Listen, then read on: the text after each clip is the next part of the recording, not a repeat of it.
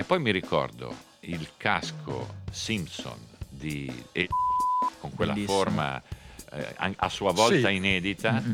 perché l'avevano usato in Formula Indy, Indy. No? Sì. Tutti. Poi ci fu il Gran Premio di Long Beach e eh, Simpson, che io conoscevo abbastanza bene, che era stato un ex pilota di Formula Indy, aveva la fabbrica di caschi vicino a, alla pista di Long Beach, no?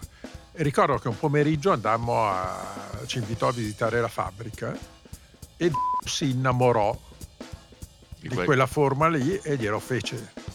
Cioè non eh, all'epoca i caschi, i produttori di caschi incominciavano a pagare qualcuno e se lo mise perché era convinto prima di tutto della sicurezza e poi gli piaceva questa forma da Star Wars. Mm, sì, sì, è bellissimo. Vero. E lo indossò, diventò uno, diventò l'emblema di in Formula uno perché fu il primo, poi lo usò qualcun altro, credo l'Hammers o qualcun sì, altro. Però pochissimi, pochissimi dopo di lui in quella forma. Pochissimi, lì. Sì. Vabbè, io sono pronto. Andiamo? Quando volete. Vai. Non ne posso più. Già. Ha detto Pino che non ne può più, dirlo. Siamo ancora aspettate. Prima dell'inizio della sigla. Non ne posso più. Dai, vado. No, tagliatelo. Eh, che non... Sì, certo, figurati, non è la prima cosa che metto dentro. Vado? Vado. Benvenuti a Terruzzi racconta la Formula uno, a ruota libera. Un progetto di Red Bull con Giorgio Terruzzi. Un podcast a più voci che prende spunto dall'attualità del Mondiale duemilaventuno per correre su e giù lungo la storia del motorsport, tra analisi dei gran premi, ricordi di pista e aneddoti di una grande avventura umana, tecnologica e sportiva. Conversazioni rilassate e senza freni per vivere insieme un anno di passione motoristica a ruota libera. Al microfono insieme a Giorgio Terruzzi ci sono Pino Allievi e Stefano Nicoli. Buon ascolto.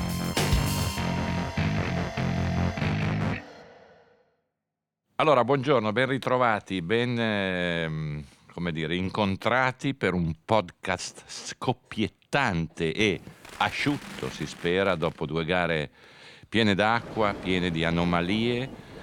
Prima del Gran Premio degli Stati Uniti mi trovo qui con l'inventore dell'agenda, eh, nonché grande ex eh, pilota Allievi Giuseppe, buongiorno. Buongiorno, non ho inventato solo l'agenda. No, ma infatti citavo l'agenda come una delle... E con il, il fondatore del team Chip Ganassa, Stefano Nicoli. Ben ritrovati, ben ritrovati. Parliamo di attualità, di questa sfida che durerà fino alla fine, perché ha sempre, offre sempre dei capitoli interessanti. Eh, in attesa di rivedere eh, Hamilton e Verstappen a contatto dopo due gare in cui uno o l'altro sono partiti a distanza, quindi due gare veramente anomale. Eh, parleremo però di, anche di livree storiche della Formula uno, sfruttando lo spunto offerto dalla Red Bull che in, in Turchia ha fatto debuttare, ha, ha presentato una livrea in omaggio alla Honda rossa e gialla bellissima, e di caschi stimolati dal casco di Allievi che mh, si è presentato qui con un elmetto con la piantina del lago di Como disegnata sulla calotta, cosa che colloca questo casco tra i top five della storia. Sì, ho copiato da quello di Carlos Checa che invece aveva il mondo, bravo, tutti i posti dove era stato. Allora,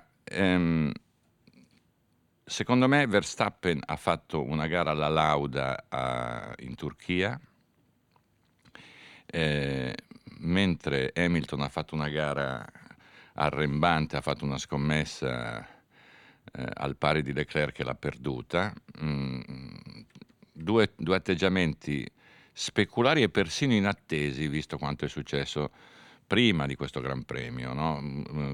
Per dire quanto, quanto serva essere d'utili e adattarsi alle situazioni in un mondiale come questo. Eh, ditemi.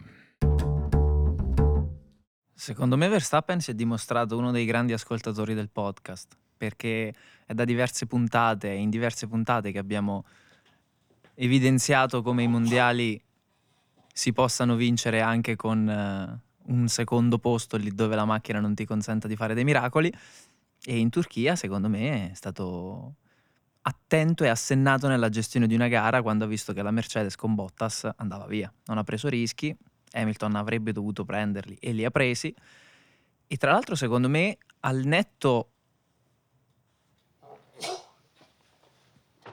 Eh, cioè, eh, allora, eh, il nostro eh, opinionista anziano è un po' eh, scenco, come si dice sul lago di Como, per cui se sentite dei rumori di fondo è lui che nitrisce in un angolo dello studio. Prego. Dicevo che al netto delle due penalità scontate, sia per Hamilton sia per Verstappen, alla fine è Verstappen che è tornato su con sei punti, quindi il fatto di essere stato calcolatore questa volta gli ha ridato la leadership della classifica.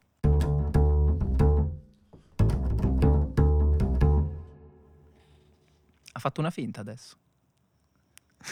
No, prego, eh, Allievi, vedo che... No, io volevo dire che Verstappen...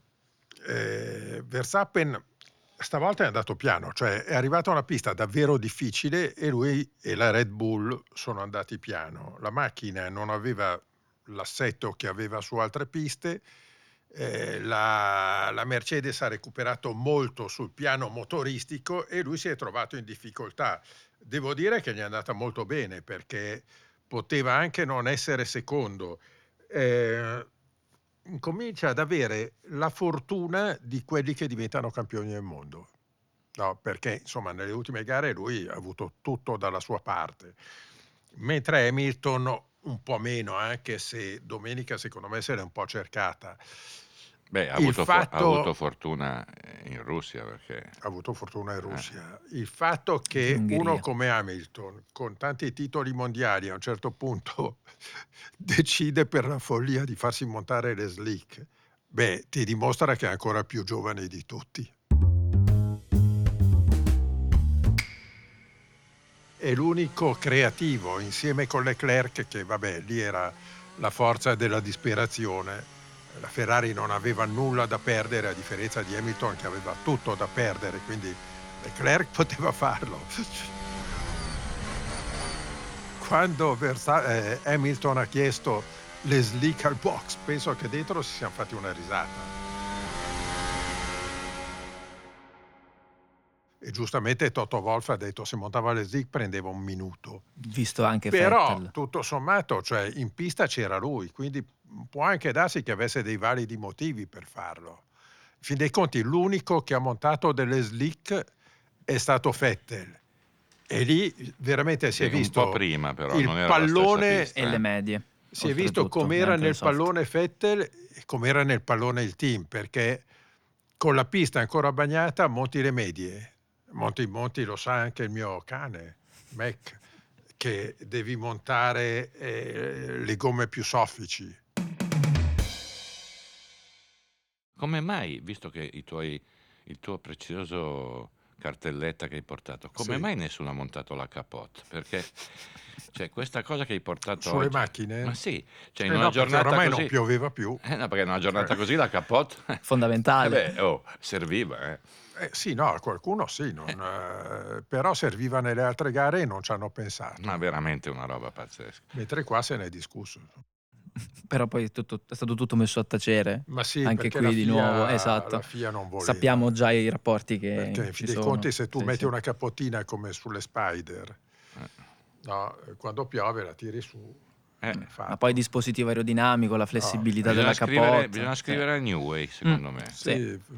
Perché, Do, gli diamo un'idea, trova sicuramente eh. la piega del regolamento che lo consentirebbe. Devo dire che non ho mai visto, è la prima volta che vedo una Ferrari che tiene il passo in gara sui cambi di ritmo con i primi, con Red Bull e Mercedes, mai vista una cosa così, soprattutto con una macchina che aveva un assetto da bagnato, da asciutto sull'acqua. Prevedevo disastri ferroviari eh, dopo le qualifiche o la domenica mattina, invece ha fatto una bella corsa e ci sta secondo me anche il tentativo di provare a vincere. Insomma, io apprezzo sempre chi ci prova. No, no, non capisco come mai queste oscillazioni tremende che ha la McLaren. Mi dispiace che in qualche modo Gasly ogni volta trovi un qualche inghippo, qualche intoppo che non premia una macchina che quest'anno è sempre o spesso protagonista in qualifica, e lui anche ha fatto una bella corsa ma, ma, ma, ma ancora una volta fuori dai discorsi importanti.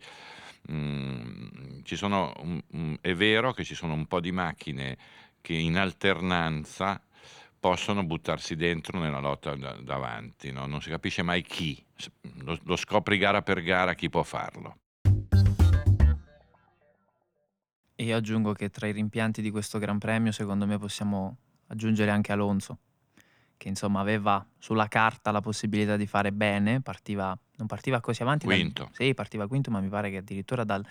dal duemilaquattordici, addirittura dall'ultimo anno in Ferrari con la F quattordici T, quindi insomma neanche con questo fulmine di guerra, e lì il suo destino si è incrociato con quello di Gasly. Due gare che potevano essere diverse sulla carta, che in curva uno prima e poi Alonso anche con Schumacher poi sono andati un po' scemando. Eh sì, ma Alonso è molto gasato. Alonso si rende conto che al di là dei primi poi c'è abbastanza mediocrità e lui può stare davanti a questi, no, quindi, quindi ci prova, insomma ci prova e rischia e, e rischia e ogni, spesso gli va male e qualche volta gli va anche bene. Una... comunque io ho scritto più volte in, nelle settimane scorse. Ah, ti citi? No, no, però lo cito perché non sono l'unico che l'ha, l'ha scritto e l'ha detto, cioè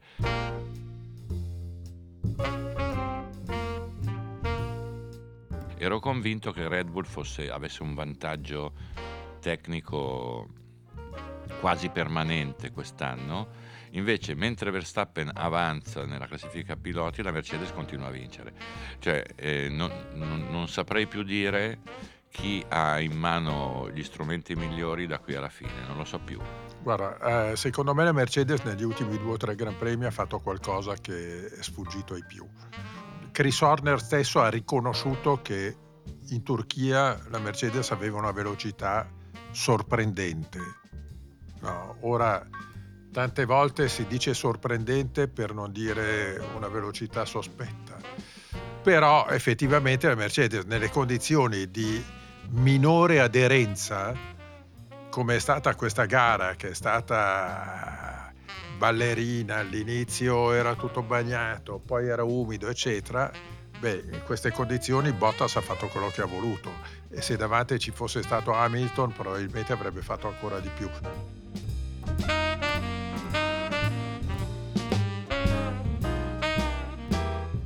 Quindi secondo me la Mercedes è progredita molto in termini di risultati, boh, ha ottenuto un po' di meno di quello che eh, doveva esprimere il proprio potenziale.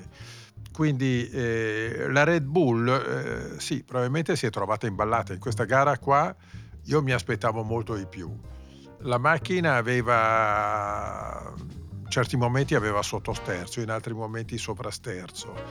Eh, capisco l'imbarazzo di Verstappen che non sapeva più come guidarla, ha portato a casa il risultato, gli è andata ancora bene appunto secondo e ha corso benissimo con un mezzo che non era eccezionale.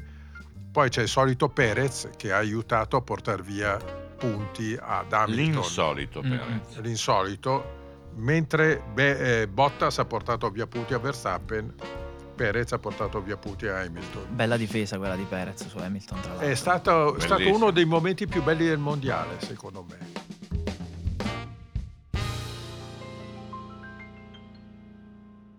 Una bellissima difesa con Perez che vabbè, no, poi tutti lo davano perdente Perez, il colpo sì, è stato sai, quello Perez lì. Perez fa parte di quei piloti che quando il sedile brucia sotto il sedere, scusate, no, eh, vanno ne abbiamo visti tantissimi piloti che nel momento in cui rischiano di perdere il posto incominciano a andare. Beh, però e Perez è parecchio in discussione, dai, ha cambiato sì, ma, niente. Ma l'hanno riconfermato ormai. Sì, l'hanno riconfermato, ma se vai a vedere, cioè, sta facendo quello che faceva Albon. Poi lui sulle piste di... di mh, lui è un pilota invernale. No. Sì, infatti gira sempre. Andrebbe bene ah, al Nürburgring in autunno, Chiesa Valmalenco, Chiesa Valmalenco, questi ah, posti qui. Ponte di Legno è sempre lì d'inverno. Tonale, Tonale, sì, sempre certo, lì. Lui eh. porta a casa sempre il risultato alla lunga, però non è che ti pagano per fare le rimonte, ti pagano per andare in testa e allungare. E lui è boh. sta Poi dando indietro, del suo se, meglio nei limiti sì, sempre, sempre indietro come Albon più o meno in qualifica eh. mm-hmm. Cioè non ce la fa sì fa. Ma Albon era il primo anno in Formula uno, questo qua quanti sono, dieci anni sì. Sì, certo. Il confronto al sabato è sempre impietoso. Io non sono, non sono neanche un entusiasta mai di queste rimonte alla Sainz, perché sei una macchina no. La prima linea, parti dietro, le rimonte le fai. Beh, non è che ne, c'è... ne ha passati undici. Sì, bravo, però non è che dice eroico, perché li no. passi, un pilota di buon livello. No, ma posso me... dire una cosa graziosa sulla Ferrari? No? Allora, leggo. Leclerc quarto a trentasette secondi e otto, Sainz ottavo a cinquantuno e due. Vi sembra una rinascita? No, vabbè, ma i trentasette sono frutto di, di quel. E beh, no, quel non ce la faceva ad arrivare con quelle gomme, fine. Cioè, doveva cambiare le gomme, è arrivato a trentasette. Sì, ma è, un problema, è stato un problema tattico, non un problema di prestazione, perché sui primi quaranta giri eh, la Ferrari era lì a due secondi. No, da... io, io dico che in termini di risultati c'è poco da esaltarsi, ah, visto no, che certo. quello che conta è solo alla fine. Per me la cosa buona è che per due Gran Premi di fila la Ferrari è stata in testa. In Russia. in Russia con Sainz, mm-hmm. qua con Leclerc, Leclerc, ma è stata in testa davvero, mica mm-hmm. con i cambi gomme, no? E eh, fino a metà gara o giù di lì, eh, Leclerc era a due secondi da Verstappen, dalla Red Bull, e a cinque secondi dalla Mercedes. Ecco, è questo secondo me quello che bisogna vedere. Sì. Sainz a lungo il più veloce in pista nelle fasi centrali, quando gli altri stavano magari un pochino più gestendo, sì. però andava, andava bene anche lui. Sì, hanno fatto scomparire la, la McLaren e, e devo dire, sono d'accordo con Giorgio, boh, la Toro Rosso non riesce mai a concretizzare niente, perché Gasly sì, una volta va addosso ad Alonso, un'altra volta c'ha un problema in partenza, eccetera. Tsunoda ha corso solo per far perdere Hamilton, dopodiché ha preso due secondi a giro ed è arrivato a un giro dal vincitore, addirittura quattordicesimo fuori dai punti. Anche cioè... in testa coda. Mi no, la di- è, stata, è stata bellissima la difesa di Stroll su Hamilton in rimonta, oh, è lì. Eh beh, sì. Se l'ha fatta sudare, porca malora, porca malora. L'ha fatto vedere a quel pilotino. Eh. No, però io sono dell'avviso che secondo me a questo punto... La, la Toro Rosso dovrebbe prendere Toro Rosso, no, ho detto Toro Rosso, Alfa Tauri. Tauri sì, no. sì. Io uh, ti dico una cosa, in una squadra così io avrei preso un pilota di esperienza, avrei preso un Hülkenberg, poi lancia pure il secondo pilota Red Bull per il futuro, quando non ci sarà più Perez, eccetera, ma è una squadra che ha bisogno di maturità, ha bisogno di un pilota guida negli anni. Il problema è che non ce n'è tanti comunque di piloti, mm-hmm. diciamo, esperti di qualità disponibili. Non ce n'è sì, mica no, tanti, mi, mi è venuto in mente sì, Hülkenberg che è però, fuori. Sì, ma, ma eh... non è che dici ho preso il salvatore della patria, ho preso uno che insomma, sì. Bene, ma insomma, insomma me, med, media fascia, no? Non c'è no, un, un, un, un pilota. Del resto, vedi, vedi, secondo me l'esperienza di Vettel all'Aston Martin è abbastanza eclatante. Imbarazzante, no? Non è cioè, eh, va come Stroll, fa degli errori più di Stroll, più di Stroll. Cioè, non è che ha messo a posto una squadra che aveva bisogno di un pilota. Ma no, ma eh, lui era già calante prima, devi prendere uno di quelli che, che sono ancora affamati. No, no, cioè, tu stai dicendo dovrebbero prendere me. Cioè, il, il sottotesto... No, sai cosa ti dico? Eh. Secondo me uno buono per la, la come la chiamiamo, European Toro Rosso Minardi Alfa Tauri, Alfa Tauri. Alfa Tauri. Alfa Tauri. Un potrebbe essere Perez. è che Perez c'ha un ego tale che dice no, io vorrei, sono un pilota da Mercedes di Fangio, sì, certo. No, eh, quindi non ci andrebbe mai a Faenza. Ma sì, altrimenti un Alonso, uno di quelli lì, uno di quelli che ti portano a casa dei dati. Con Gasly e con Gasly mi pare che vada forte solo quando la macchina va forte. Mi pare che sia uno che aggiunga poco. Come Vettel. Come Vettel, mm. no. E l'altro, Tsunoda, è bene che torni alla Super Formula in Giappone per tre quattro anni e poi ne riparliamo. A meno che poi non abbia un processo di maturazione estremo. Ma sì, qualcuno poi... Io ho visto Mansell, che quando arrivò in Formula uno faceva ridere. Dopo due anni era Mansell. Mm. Sì, tanti sono così, eh. Anche Terruzzi è maturato tardi. Sì, tardi. Molto. Ancora è un processo in atto. È in atto. È in atto, sì. Infatti per il team Chip Ganassa io tra qualche anno punterò a lui come primo pilota.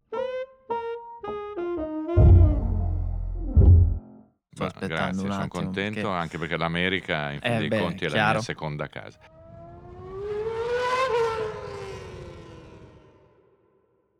Allora, eh, abbiamo parlato, abbiamo citato prima la livrea della Red Bull in omaggio alla Honda, eh, bella e soprattutto, come dire, felice per chi ha una certa età e ricorda quelle bellissime Honda. eh, Ovviamente in quegli anni lì le, le carrozzerie erano tutte più pulite, quindi la grafica, i colori erano più visibili, era bellissima, con un Gran Premio d'Italia, eh, come dire, memorabile, anche perché quando comparve la Honda, non so, io ero un ragazzino, aveva un fascino esotico, con, connesso al fascino misterioso di quel paese lì, del Giappone, di cui si sapeva poco, insomma era un mondo, un mondo intrigante e, e, e magnifico. Vabbè, tu sapevi poco. Io sapevo poco, io, certo. Ma no, erano gli anni d'oro del motorismo giapponese, la Honda in quei, in quei momenti lì stava facendo dei prodigi mai raggiunti più nel campo della moto, stavano... Uh, hanno fatto un tre cilindri cinquanta, hanno fatto un cinque cilindri centoventicinque con cui Taveri vinse il mondiale, hanno fatto i sei cilindri duecentocinquanta e trecentocinquanta con la quale Ivewood e Bryans volavano. Devo andare avanti o vi dà fastidio che vi stia eh, dando una lezioncina? Assolutamente, scusa, io sono qui a prendere no, appunti. Eh, no, perché Terruzzi pensava che la Honda arrivasse in Formula uno dopo aver fatto le biciclette. No, ma no. L'arrivo in Formula uno fu, fu un fatto, non era moto, era un, un oggetto più ingombrante, più visibile, più, più eclatante. No? La colorazione era un elemento sparso su una metratura più, più rilevante, quindi la, quella, visto che stavamo parlando di grafica, no, era, era bellissima quella Honda. L'idea di dare i colori della bandiera giapponese fu, anche perché le moto non avevano quei colori lì, no, le moto erano argento, eh, appunto, quindi fu la prima, fu un debutto di, del, del, del sole sul bianco, no? Bellissimo.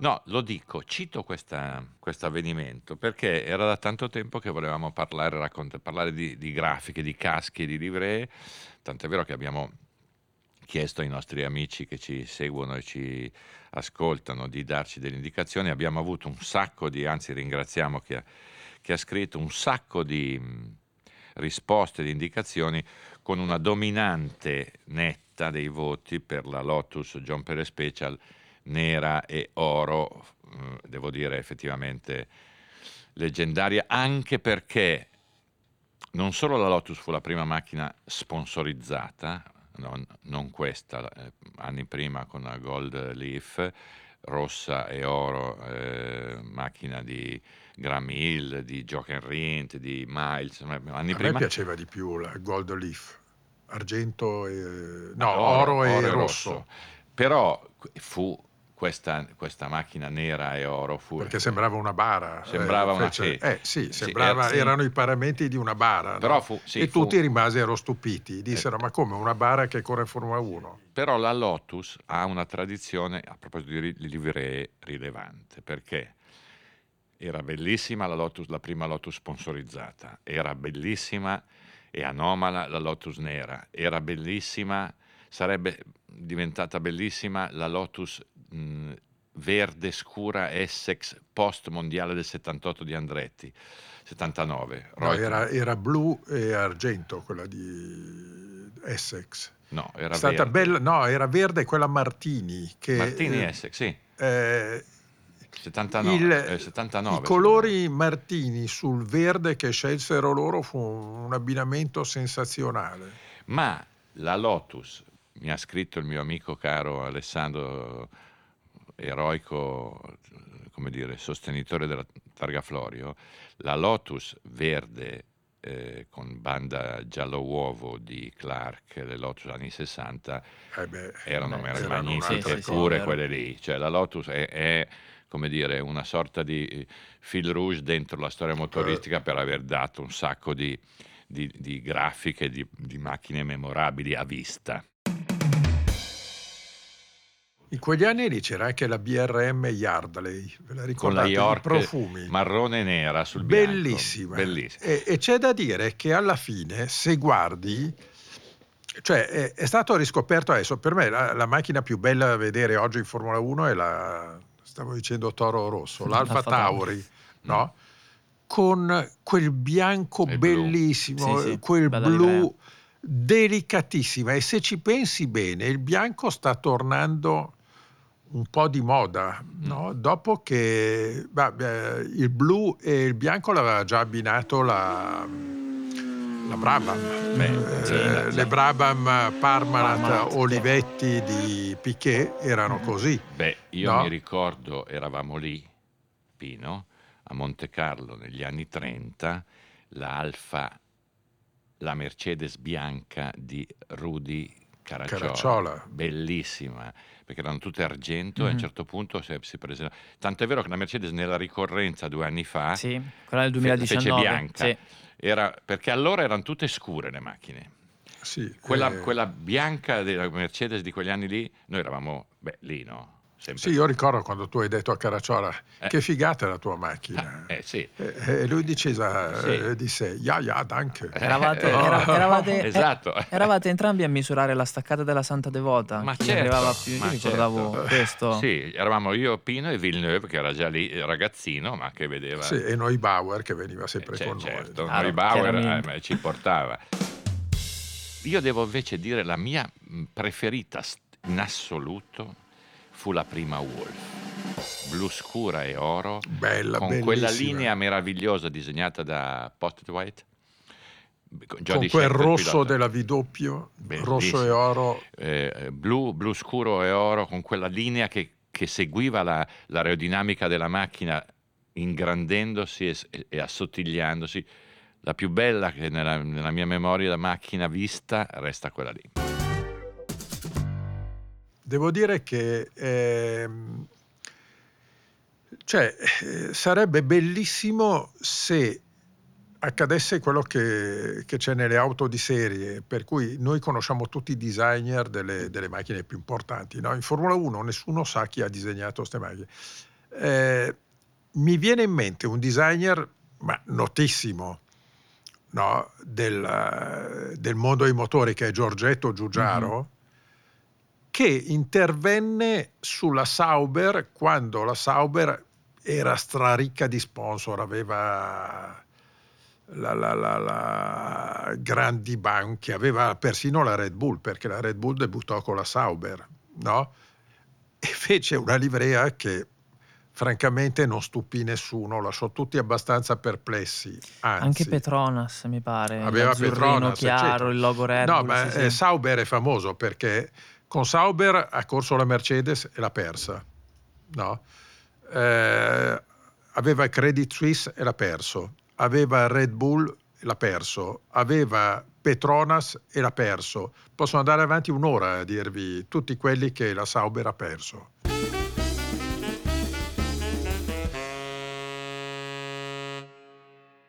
Allora, nelle nostre, come dire, voti e segnalazioni molto sparsi, però ha preso tre voti la Jordan Benson and Hedges del novantotto che era gialla, vi ricordate? Mm-hmm.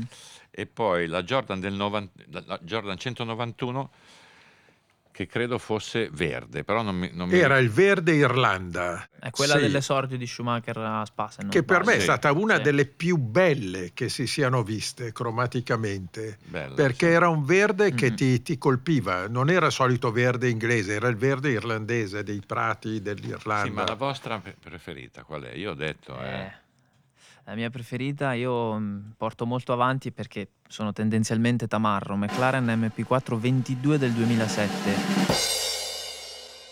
Alonso Hamilton, l'accoppiata argento metallizzato, arancione, quasi, quasi quel rosso chiaro, arancione per lo sponsor, con il contrasto nero sfumato a dividere l'argento con il rosso, mi ha fatto letteralmente impazzire. E anche la Jordan centonovantasette, perché è l'unica monoposto che io ricordi ad aver piazzato un, il disegno di una vipera con i denti sui piloncini di supporto dell'ala anteriore. Era veramente qualcosa di, passatemi il termine, zarro. E quindi a me piaceva molto anche la Stewart bianca con le, con le eh, linee tu, eh, e anche lì eh, c'era il bianco bianca con eh. le linee del, eh, scozzesi mm-hmm. del tartan di Jackie che tirano al verde. Era anche sul, sul casco sul quel casco, motivetto lì. Sì. Casco. A proposito, a prop- Pino, no, scusami, volevi dirmi la tua, la tua livrea preferita? No, io sto sulla Jordan verde, perché a me piace il verde. Ah, guarda, ho anche un taccuino verde qua davanti. Noi abbiamo tre voti anche per la bar del millenovecentonovantanove, non avrei mai detto. Oh, ma va. La, la bicolore, la bicromatica. Sì, no, no, sì, no, sì, sì, sì. sì.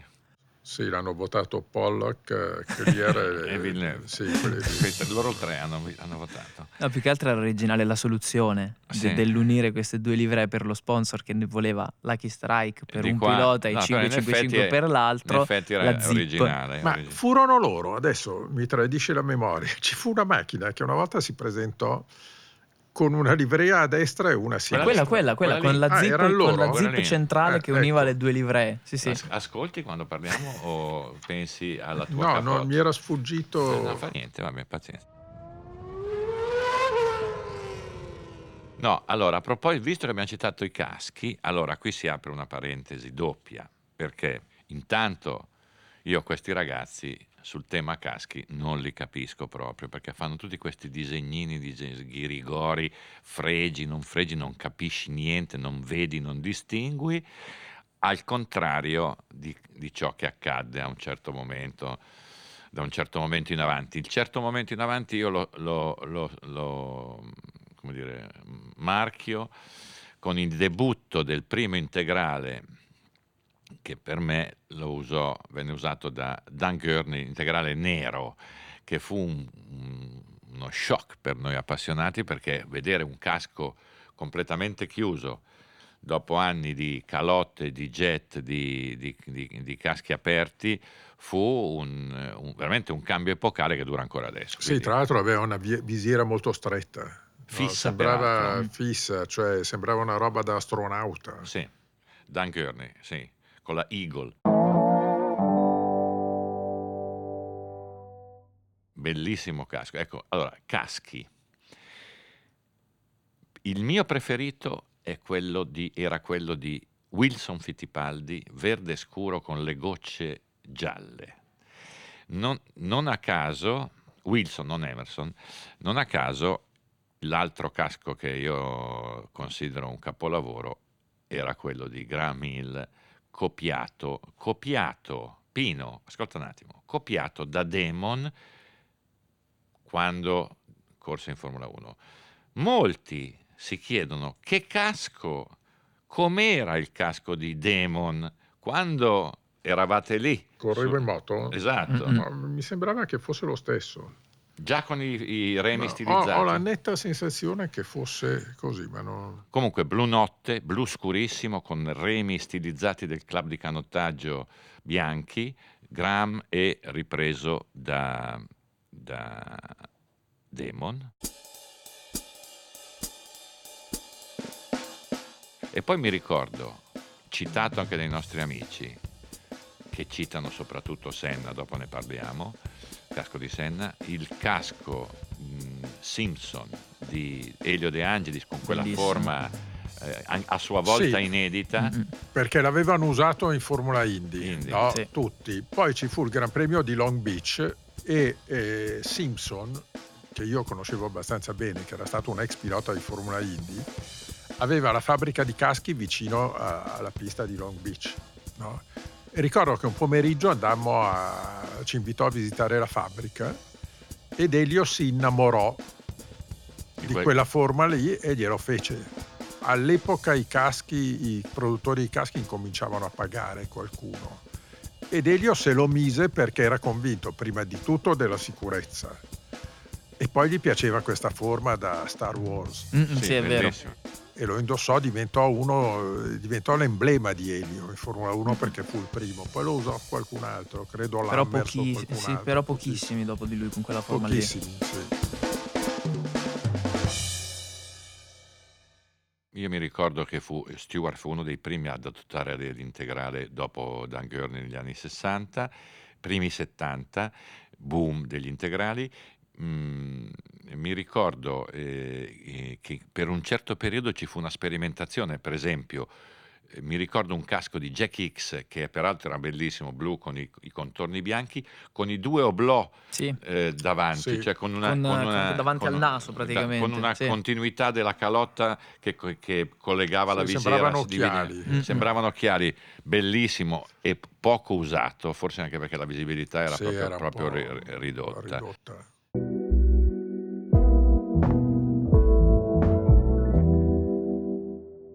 Quali sono i vostri caschi preferiti nella, nella memoria? Ma a me eh, piace, è molto piaciuto quello di Mario Andretti, che era argento con una freccia che arrivava nel mezzo della fronte.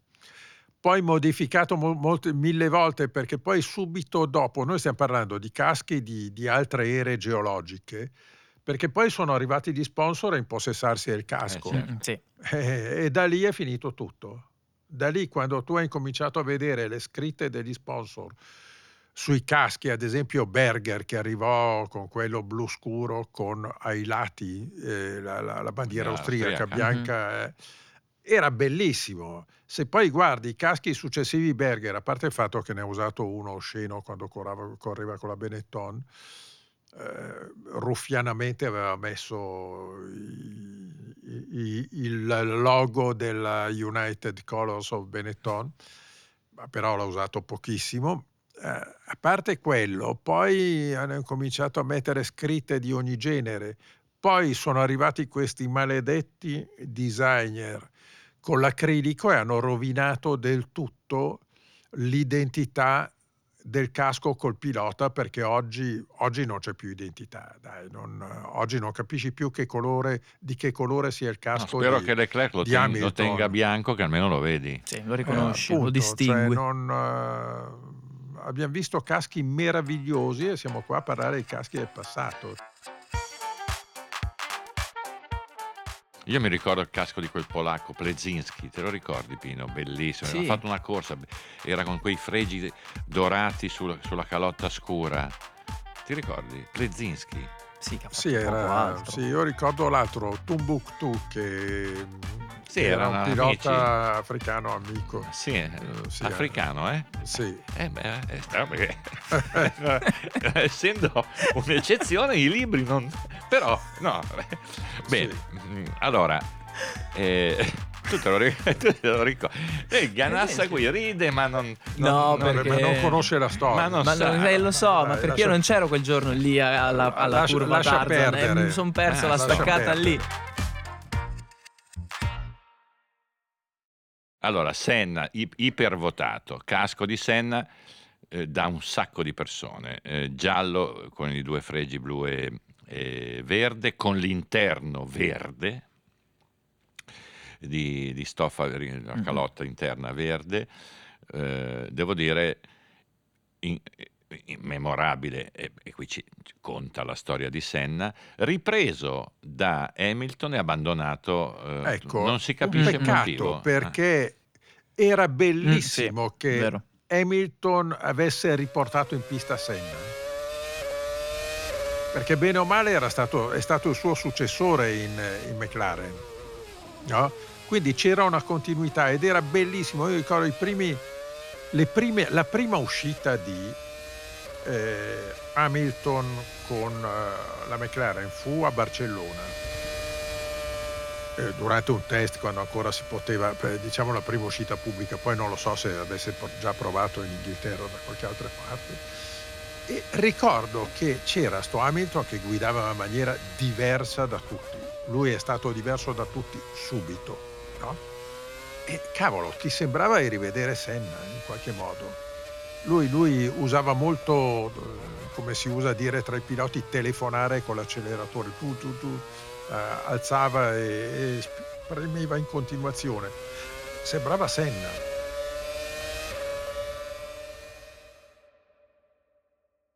Ecco, ha sempre detto che era un omaggio a Senna, poi se n'è fregato bellamente e ha fatto tanti omaggi agli sponsor, alle cose più strampalate. Non, credo che ci abbia messo su anche il suo cane sul casco.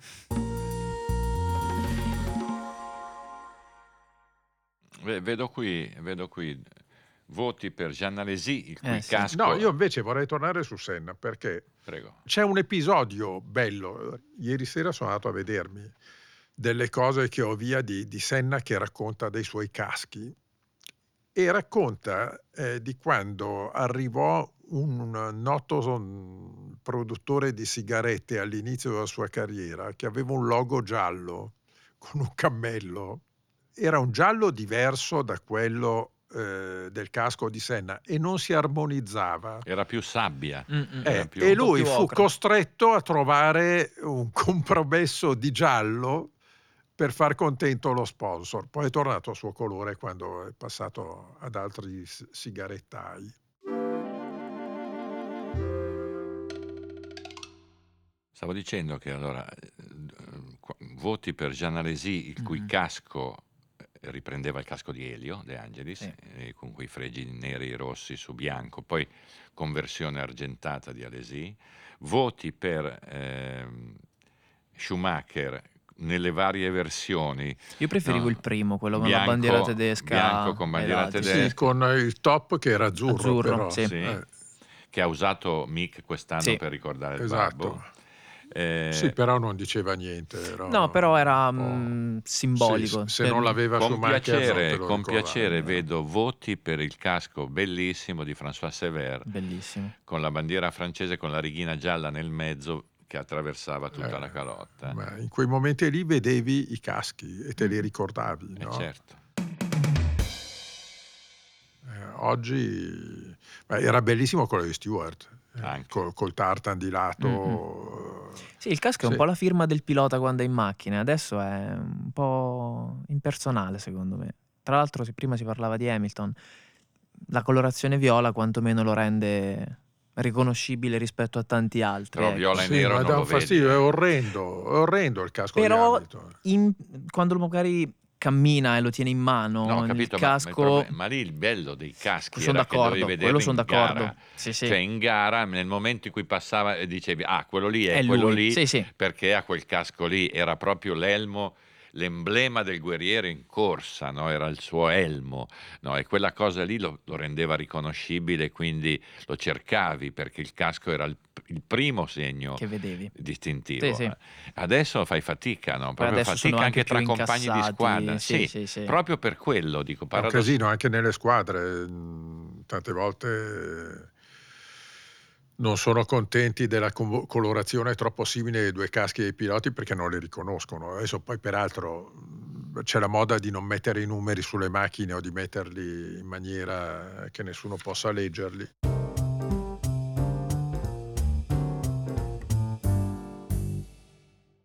Se ci fate caso, un casco che si ricorda molto è quello di Häkkinen, bianco mm, sì. con i colori finlandese. Azzurro e blu della, della bandiera finlandese. È stato... molto bello. Forse perché non era troppo imbrattato di sponsor. Era pulito.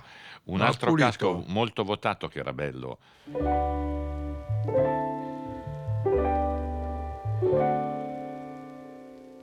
Il casco di Gilles, eh, blu e rosso, Gilles Villeneuve.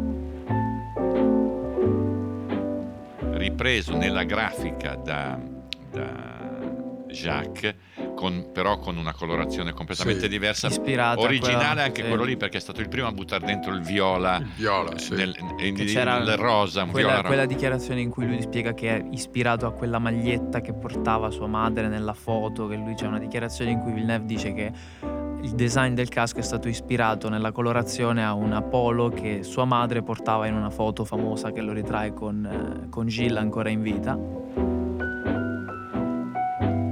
Di recente, tra l'altro, qualche anno fa ha spiegato questa sua colorazione e dagli esordi ha portato avanti tutta questa, tutta questa, come posso dire, scelta cromatica che è particolare. Infatti per la motivazione che ha dietro io metto lui tra, mettendo Senna in una classifica a sé perché che è troppo simbolico, e poi a me piaceva molto, oltre a quello di Jacques Villeneuve, anche quello di Ignazio Giunti, strepitoso, oh. che è una cosa che a me è piaciuto tantissimo quando l'ho scoperto, che è nero con tutto quel motivo rosso, no, era bianco. verde scurissimo verde, scuro verde scurissimo con uh, motivi, l'aquila, sì, che esatto. non era un'aquila, poi lui ha detto era una M della, no. iniziale della sua fidanzata.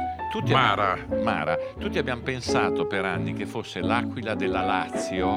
No, no, no, lui, no. lui era, si era ispirato a, a disegni che aveva visto nelle piramidi messicane. Sì, Me infatti è molto Maya azteco come design, Maya. Anche ai lati, tutti quei, tutti quei disegni sulla parte laterale. Sì, sì, sì, lui era un pazzoide simpatico così.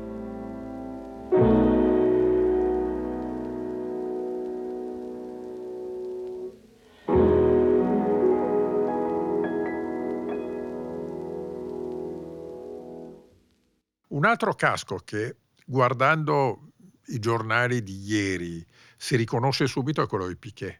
Mm, sì, bianco e rosso. Con quella specie di goccia. Sì. Con quella goccia. Eh, e Piquet, tra l'altro è divertente perché Piquet non andava d'accordo con Senna. Beh, Anzi, tanto. Senna non andava d'accordo con Piquet. Sì, sì, i due non andavano d'accordo quasi con nessuno. Ma il casco se lo sono fatto disegnare tutte e due da questo qua che dicevi tu, che si chiamava Sid, era Sid. un designer, ah, Sid Mosca. Sì, Mosca, dal, che non ha nulla a che fare con Maurizio Mosca, era uno che stava a San Paolo, questo, sì. non a Milano. Non a San Siro. Non a San Siro. Eh. E, e Sid fu quello che disegnò per il primo casco di Fittipaldi. Emerson. Emerson, che erano tutti, sì, eh, lui era di San Paolo, ha fatto, sì, blu e rosso, non male quello di Fittipaldi. Anche James Hunt non era male il casco, bello, eh, bello sì, nero, nero con la scritta con, James con i due fregi, sì, sì. bello. Anche quello di David Coulthard, peraltro votato, molto mm-hmm. visibile, molto, molto, con una grafica netta, forte, perché era la croce scozzese, sì.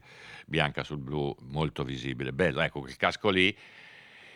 Le due McLaren con i due Hakkinen e Coulthard li vedevi immediatamente mm-hmm. l'uno o l'altro, no? È sì. questo che si è un po' perso. Sì, sì, questo è vero. Sì, e così come vedevi benissimo quel rosso arancione di Lauda. Mm. Sì. Eh beh, era inconfondibile in quel momento lì.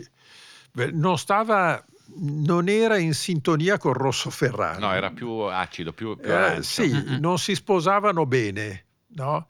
Però lui è sempre stato coerente e a me è molto piaciuto quando poi a un certo punto ha messo la L che eh, tutti pensavano che fosse Lauda, invece era il logo della Lauda, Lauda Air. Air sì. No, eh, e mi divertì molto quando fece eh, a un certo punto sulla biposto lui portò eh, no, o triposto, portò i due figli tutti con lo stesso casco, no? Non me la ricordo. Sì. E, beh, bello. Il casco di Lauda era inconfondibile, nonostante fosse estremamente semplice. Semplice. Sì, semplice. Così come, così. Ecco, un altro casco trovo bellissimo, il rosso con il bollo bianco di Brambilla. Sì, mm, dei vero. due Brambilla. Dei due sì. Brambilla. Sì. Colori no. di Monza in realtà, no? Erano i colori di Monza della Monza... città. È, è rossa? È rossa e bianco, bianca. Come Milano. I colori della città sono rosso e bianco. E loro era, quello lì era un omaggio a Monza. Però nessuno aveva pensato di fare il bollo tondo. E il bollo tondo era bellissimo, quel bollo tondo davanti. Un po'. Dicevi Brambilla, no? Sì, subito. Ma qui vedo, hanno votato il casco di Tony Bryce. Che, e, giuro che non me lo ricordo. Neanche... Mi ricordo di Tony Bryce un giorno che gli parlai e gli chiesi come mai lui aveva... aveva credo il quarantotto di piede, no? E non stava dentro le macchine. Infatti Grammy, che gli dava la macchina, gli aveva fatto una lola che l'avevano chiamata il, in molti Embassy, modi no? Embassy, tra eccetera. L'altro la livrea è stata citata anche quella, che è un altro, bella, molto un altro bella, bianco-rosso, sì. E lui aveva ste scarpe, il sinistro era normale, il destro era, uh, era bucata davanti come un sandalo. E glielo chiesi e lui mi disse eh no, io ho il piede che è un po' più lungo e, e quindi no, non ho le scarpe giuste e, e quindi ho tagliato la scarpa eh, per eh, trovarmi più a mio agio. In quegli anni lì, adesso che citavamo Bryce, un altro casco che a me piaceva anche per affezione era quello di Peter Revson, con delle specie di squame eh, rosse e blu, che poi venne ripreso da Teo Fabi, quella grafica sì, lì. È vero. Su sfondo bianco. bianco su sfondo bianco. bianco sì. eh, Peter Revson, il pilota più gentile che ho incontrato nella mia Beh, vita. Era un signore. Veramente. Era figlio della... Revlon.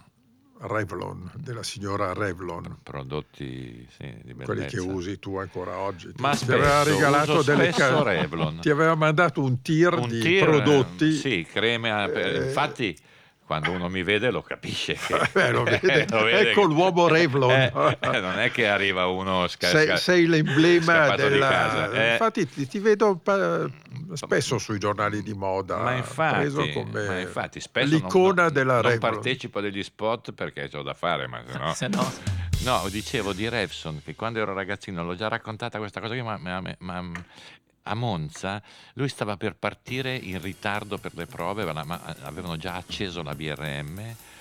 Lui arrivò con il casco e in mano i guanti, c'eravamo una batteria di ragazzini, firmò gli autografi, ma i meccanici gli facevano fretta. Entrò in macchina, arrivò un altro ragazzino, però che non, non si azzardava ad avvicinarsi perché la macchina era in moto lì nel paddock che gli accendevano dietro. E lui gli ha fatto segno, vieni, e gli ha firmato il, il, il block notice dalla macchina. Poi ha messo i guanti e i meccanici hanno detto vai. È arrivata una ragazzina che si è fermata a dieci metri. Lui l'ha guardata, ha fatto un gesto, ha tolto i guanti, ha chiamato sta bah bambina bah. e gli ha fatto la firma, che questa qua ave- era un pilota nel, dentro sì. la macchina, sì, che sì, stava, sì. cioè inaccessibile, eppure l'ha chiamata e gli ha fatto la firma. Eh, mi viene in mente uno che abbiamo visto noi tre anni fa a Monte Carlo, nel giorno di riposo, nel famoso venerdì di riposo, che scende dalla barca dove c'era il suo team. Eh, Fa per entrare in paddock, è arrivato un ragazzino, avrà avuto dieci anni, con tanto di biro e foglietto, e lui l'ha preso in mano, poi gliel'ha buttato via. No, sì. Non faccio nomi. Ecco. Chi è? Chi è? Eh, io non ah, ero presente. Vi invito. Allora, chi lo no. indovina vince un weekend eh, con Pino sul lago di Como. Eh, motoscafo, certo. Motociclette, automobili, gita Monza e mongolfiera. T- tutto, tutto. Con te. Tutto. Certo. No, ecco, benissimo. Certo. E il casco autografato di Brzezinski, che fa parte della, collazio- della collezione. Brzezinski ti ho visto un po' in affanno, Pino, ma aspettavo che su Brzezinski dicessi la tua. Cioè, no, sulle prime mi hai sorpreso, eh. Poi sì, Brzezinski sì, di tanto in tanto lo sento, mi, ah, ecco. mi chiede spesso di te.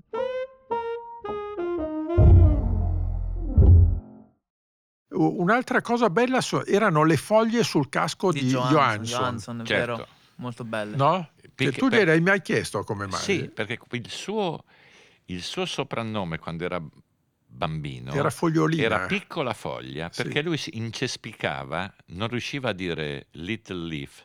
No, non riusciva. Sì, sì, sì. Perché parlava in inglese in Svezia? Sì, parlava in inglese a scuola probabilmente, non lo ah. so. E lui con questa Piccola Foglia era il suo soprannome e lui ha deciso di mettere le foglie sul casco. Bello, bellissime, sì, poi sì. quelle foglie che ha messo. Erano nella fascia centrale, se non sbaglio, tre tutte di colore diverso. Tre, sì, un degradante sì. di verde. Sì, sì, sì, sì, sì. Posso ecco, parlare però... a ragion veduta perché eh, Johansson è stata una mia passione. C'è da dire che i caschi di allora se li disegnavano quasi sempre i piloti. Sì, l'idea no. era, era, era, veniva da una storia Quello personale. Quello di Patrese lo disegnò suo fratello, che poi andò a fare l'ingegnere in Alfa Romeo. No, eh, Patrese corse nei kart con un casco addirittura tricolore. E poi il fratello gli disegnò questo casco azzurro con queste righe, no, beh, bianco con le righe azzurre, che fu abbastanza caratteristico, cioè Patrese... Degradanti di dimensione, eh, no? Sì. sì, lo vedevi da lontano. Sì. Che era Patrese, capivi subito che era Patrese. Si confuse un po' quando poi arrivò lo stesso azzurro di Mansell, no? Aveva la stessa gradazione di azzurro il casco e aveva anche del bianco. Ma Mansell aveva Tre... bianco con bandiera inglese, non con mi la bandiera non inglese azzurro di Mansell. No, no, c'era sopra c'era sopra, un blu azzurro. Sopra, mi se non sbaglio, sì, sì, sulla parte proprio superiore. E siccome correvano tutte e due con la Williams, eh, si faceva un po' di confusione. Adesso è un caos totale, cioè no, no, no. Va bene, io no, chiudo con questa, con questa frase che ci ha mandato Andrea Facchinetti, un, un nostro amico da casa. Quando ero bambino e vedevo il casco giallo, verde e blu in TV mi emozionavo. È stato quel casco ad attirarmi verso questo sport meraviglioso ed è ancora il solo casco ad emozionarmi. Questo lo dico sperando che si torni a, come dire, a mostrare in pista il casco come un, veramente un emblema visibile, riconoscibile. Una bandiera. Sì. Penso che uno sponsor sveglio possa anche, come dire, ritirarsi per dare questa chance, perché ne, se ne parlerebbe tanto.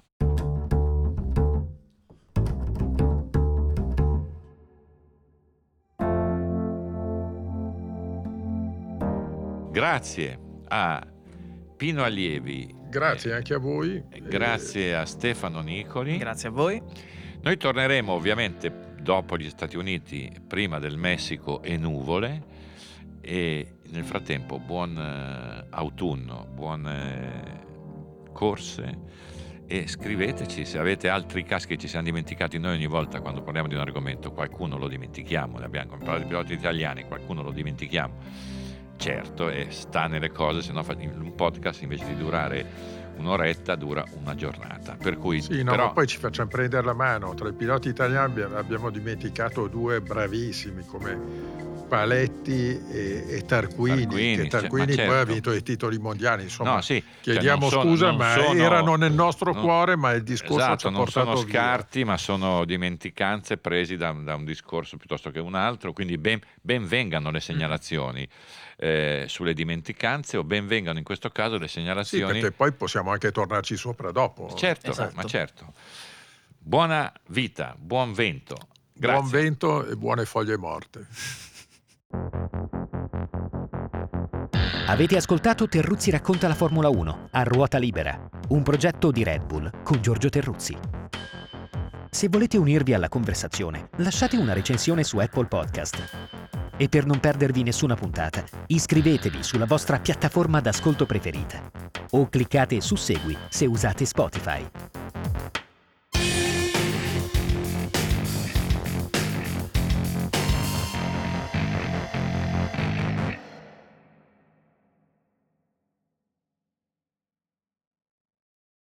Facciamo anche una sosta a metà o no? Facciamo all'autogrill. Non so, se uno vuole un caffè qualcosa... Vabbè, ditemi voi. Sì, sto provando un attimo i volumi perché... Ma certo, ma certo. Ma secondo me lo bisogna ancora a casa. Pino, puoi provare a parlare a regime, diciamo, come parleresti normalmente? Io? Sì. No, non toccare. No, no, aspetta, così mi sento comodo. Ok. Va bene, se parlo così? Ho solo una cosa che non... Eh? Che non... Ah, guarda... Ti senti comodo? Sì. Meno male. E così ok. Ok, provate a parlare a turno un secondo e poi andiamo. Vi faccio un check veloce. Dunque siamo qui con i soliti noti. Perfetto. Oh. Ganassa al rapporto, uno due prova. Ganassa perfetto. Perfetto. uno due tre quattro è il mio voto. Okay.